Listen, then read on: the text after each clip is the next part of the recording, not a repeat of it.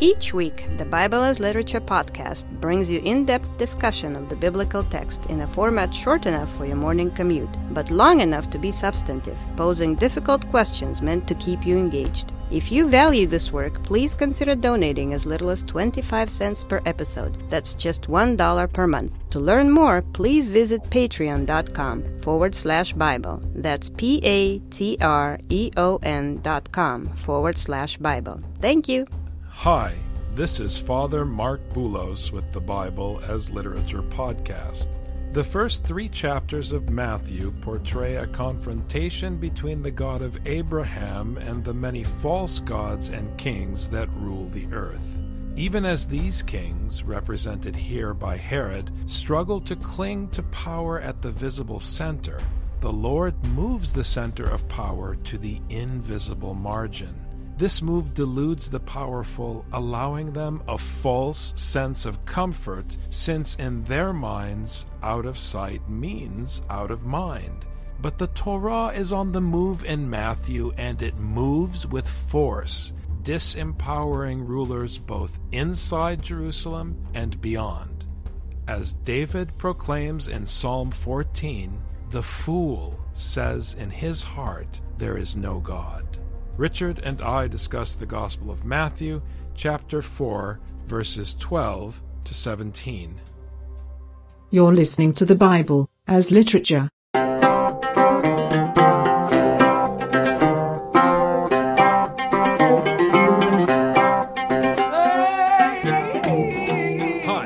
This is Father Marc Boulos. And this is Dr. Richard Benton. And you are listening to episode 240 of the Bible as Literature podcast. On our Tuesday show this week, we talked about how the biblical God stands out and is special with respect to other kings and other gods.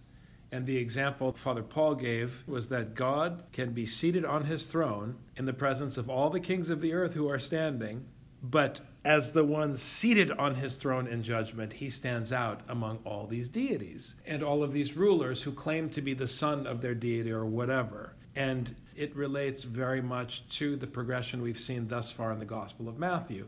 Because you ask, why is it so important in Scripture that God sit on his throne and scoff at the other kings?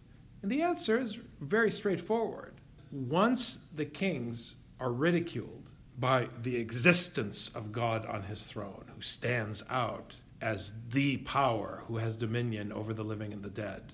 First and foremost, he emasculates the power of the false gods and the false kings in the mind of the addressee of the story. And once that happens, the person who was oppressed by the false king or the false deity can find hope on the one hand, but on the other hand, everyone, both the oppressed and the oppressor, come to an understanding that they shouldn't be following these false kings because they really don't have power.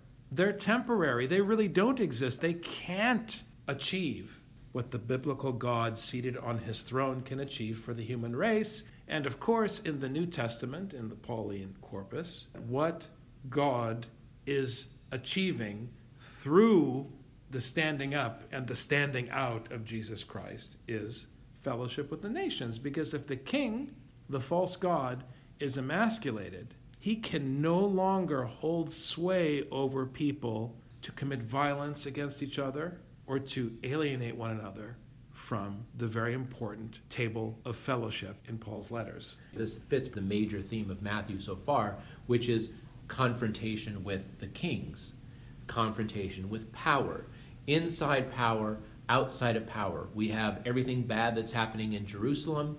Everyone who's smart is avoiding Jerusalem, all the way from the Magi to John the Baptist and Jesus himself. Everyone is avoiding the centers of power to go live and dwell and work and travel in the outskirts. The word functions not by going to the center of power. The center of power is incapable of being helped. So the word goes to the margins.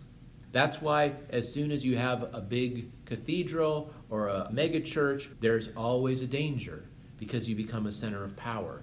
The word goes to the margins, the actual center. And then we have the earthly centers of Satan, which we saw in the last episode, who looks like he's occupying the center of power, when in fact the center of power is where there is no center. In worldly terms, when we talk about a God existing, we point to a statue or we point to the building of that deity. You know that the President of the United States exists when his planes fly over your country, the way you knew that Caesar existed when he marched on your land. By that measure of existence, the worldly measure, the biblical God is inexistent. But the power of the resurrected Lord is that in the presence of his enemies who rule the earth, you can't see him. But for those who have been circumcised by his teaching, he is the shadow that hangs over the room where human beings exercise power. And this is how the martyrs standing before Caesar were fearless because they would stand before Caesar as subjects of the crucified Messiah, whom they claimed was resurrected, but who was not present to defend them. But they were fearless because they trusted the premise of Scripture that the Father raised Jesus by the Spirit from the dead, and that he was seated in power and coming to judge the living and the dead, including Caesar before whom they stood. And because they knew this fact, even though in Roman terms you could not say that Jesus existed, he exists and held sway over the court of Caesar through the witness of the martyrs. That this one who is seated in power at the right hand of God has dominion over not only the entire realm of Caesar, but over both the living and the dead, the whole world. And this is how Matthew is bringing the fulfillment of the Torah to fruition in his story, because ultimately what Scripture wants is for the Messiah to hold sway over the entire creation, which was the intention from the beginning that all the nations would be gathered on Mount Zion before the Lord seated on his throne, the existing one. Now, when Jesus heard that John had been taken into custody, he withdrew into Galilee. Richard, this reminds me of something you have emphasized over and over again the geographic movements of Jesus. Right. He moved from the desert of Jordan not into Jerusalem. He was not going to go and fight for his friend in that way, but he went to the outskirts of the Jewish territory in order to continue on with the word. Why do we have to know at all when or why Jesus moved to Galilee? The author wants to make sure we know why and when he moved to Galilee, and that's because John was thrown into prison. Interestingly, Matthew doesn't tell us outright what his crime was. All we know that John did was preach the word in the wilderness on the edge of the Jewish territory on the Jordan. John occupied the margin and taught the word. Who are the other people who got into big trouble with Herod? The Magi decided to go around Jerusalem on their way out of town. So the people who anger the authorities are the ones who sit on the margins and preach like they know something and they act like they have some kind of power. Now, John didn't act like he had the kind of power that Herod had. All he did was use the power of God through the word to judge all the people who came out of Jerusalem to see him in the wilderness. Leaving Nazareth, he came and settled in Capernaum, which is by the sea in the region of Zebulun and Naphtali. And here, Capernaum, we've said this before, a city in Galilee, is the town of grace, the village of grace. Naum in Hebrew means grace, Kafir means village. It's a locality among the Gentiles where God is shedding his grace. And it's not magic. If you want to understand grace, you have to think in terms of practical examples. Imagine someone has committed a crime and everyone saw them commit the crime. So that person is, without question, guilty of the crime. This is not a trick. The person committed this horrible crime. And everyone knows that the person who committed this crime is deserving of death. So this person then goes before the king and falls down on their knees and begs the king for grace. Please show me your favor, your charity. The word charis, grace and charity. It's the same concept. The idea is that it's a handout by fiat of the king, very much like a presidential pardon. It doesn't matter what you did. If the president pardons you, you're pardoned. That's grace. So you have then this place in Galilee where God is showing his favor, a place out among the Gentiles. And for Arabic speakers, the connection is explicit. I mean, in the liturgy, you have this prayer, which is lifted from Paul's letters, the Arabic translation of Paul's letters, Na'matu Rabbina Yeshua al-Masih, the grace of our Lord Jesus Christ, Naum, Na'mat. So anyone familiar with the language would immediately recognize this connection, that the name is constructed to draw your attention to this function, charis.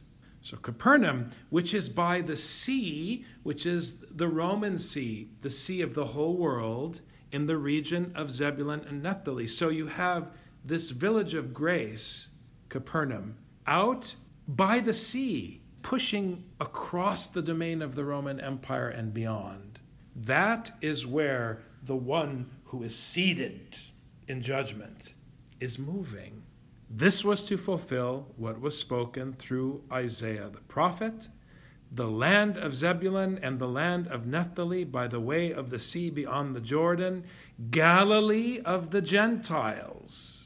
So, all the discussions that people have was Galilee really a place where Gentiles live? Didn't Jews also live in Galilee? These discussions are irrelevant because you're talking about some geographic reality in history. We're talking about how Isaiah is using the term Galilee and how Isaiah is using the term nations or Gentiles. We're not talking about the photograph that Doctor Who took when he flew back to the Holy Land in the first century to see who was living by the sea in Galilee. Zebulun and Naphtali are fairly insignificant tribes. You don't hear very much about them. And the fact that they're on the border of the sea means they're far from what? Far from the center. Again, so Jesus goes to the coast, Jesus goes to the far reaching tribes, he goes beyond the Jordan. Even if he doesn't go beyond the Jordan literally, he goes beyond the Jordan literarily. He follows the text of Isaiah and he's fulfilling in Greek, it's literally he fills the words of Isaiah. Fulfill is something we say in English, but in Greek it's simply he filled the words. So he brought substance to these words. Isaiah had this vessel of words, and Jesus was what gave it substance, it gave it weight, filling the margins out here on the edge of the sea with the Gentiles, with Zebulun and Naphtali. He's liberating the people from Caesar, from the worldly David. He's restoring David to his proper context in the narrative, but he's conquering the reference to the sea is very important because the Romans dominated the sea. This is a very menacing verse, the way that it's being made functional by Matthew. Obviously, Isaiah is not talking about the Roman Empire. Isaiah is talking about, as Father Paul has argued, the Seleucids. He's dealing with the dominion of Alexander the Great. But Matthew is dealing with Caesar. And remember, the problem is not the Roman people. The Roman polity are not the issue. The issue is Caesar the tyrant. Scripture sees value in Roman society. Roman society is worth saving and worth holding fellowship with, which is why Matthew is pushing hard as part of the Pharisaic school of the New Testament to bring the Torah to the Gentiles. The people who were sitting in darkness saw a great light, and those who were sitting in the land and shadow of death, upon them a light has dawned. This is the light to the nations, which Jesus just used to cast out the devil. It's the light of God's instruction. And Matthew is filling this teaching, to use the literal translation of the Greek, Richard, as you said, he's filling this teaching of Isaiah in the sense that in chapter 1, he taught the Romans an introduction to Hebrew, so that by this point in chapter 4, they would know how to read Deuteronomy in Hebrew, or at least how to hear it. A light is a thing you carry that lights the path. And that's why it's a perfect, perfect metaphor for God's law. Because if you follow God's law, you will never fall in the trap of worshiping Caesar. And that's how Scripture protects your steps. Because you will naturally want to worship Caesar, because in your mind he exists because he has an army. And then suddenly you'll be under the boot of the army and you won't know what happened.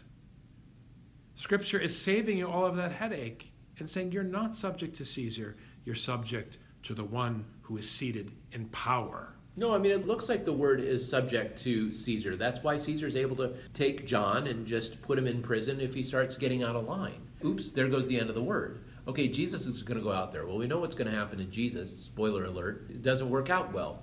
So we can either say Jesus failed and John failed, or they succeeded in a way that is different than what a Roman or any other human would say success is. This is where the gospel writers, where Matthew is trying to change our mind about what power and strength and authority are. The epiphany is not Caesar marching through your town. The epiphany is Jesus wandering into your village to teach the word. And that's why the test of your trust in the one who is seated in power is precisely how you conduct yourself when you stand before the impostor who claims to be seated in power, who claims to be a God, who claims to be the one who exists. That's the test. Will you blink when you stand before the throne of Caesar, or will you shrug it off the way the martyrs did because you trust in the one who is coming in power? From that time, Jesus began to preach and to say, Repent, for the kingdom of heaven is at hand. And that is the kingdom of which we speak, Richard. The kingdom in which he is enthroned as the master and the archi. Do you trust in that kingdom and do you trust in his power or are you afraid by the fireworks show? That's why you shouldn't seek a miracle in order to validate your faith in God. Because then you're looking for Caesar, you're looking for a false God. The power of the witness of the martyrs is exactly that they place their trust in the one who is unseen. And that's also what makes their story so magisterial that the God who cannot be seen subdued the Roman Empire through the witness of the martyrs who lost everything. The martyrs were unstoppable because as soon as one was taken out, there were five more to take his place. So even when Jerusalem came to take John out, the word continued. From that time on, Jesus began to preach. He preached the precise words that John the Baptist said. John's mouth was gone. John's mouth was no longer in the Jordan. But the word remained in the Jordan because Jesus went to the Jordan and Jesus went beyond the Jordan and the word continued on. And that word was repent for the kingdom of heaven is at hand. How do we know the kingdom of heaven is at hand? Because the soldiers of the kingdom of heaven are marching through your land and marching through your village. But it's not the army that bears the sword, but the army that bears the word. And this word is repent which means stop following the master you've been following. It's time to recognize us, we're your new masters. So now it's either going to be them or us. It's up to you, but my job is to tell you this kingdom is now null and void. It is only the kingdom of heaven that has effect in this land from now on. Thanks very much, Dr. Benton. Thank you, Father. Have a great week. Thanks, you too.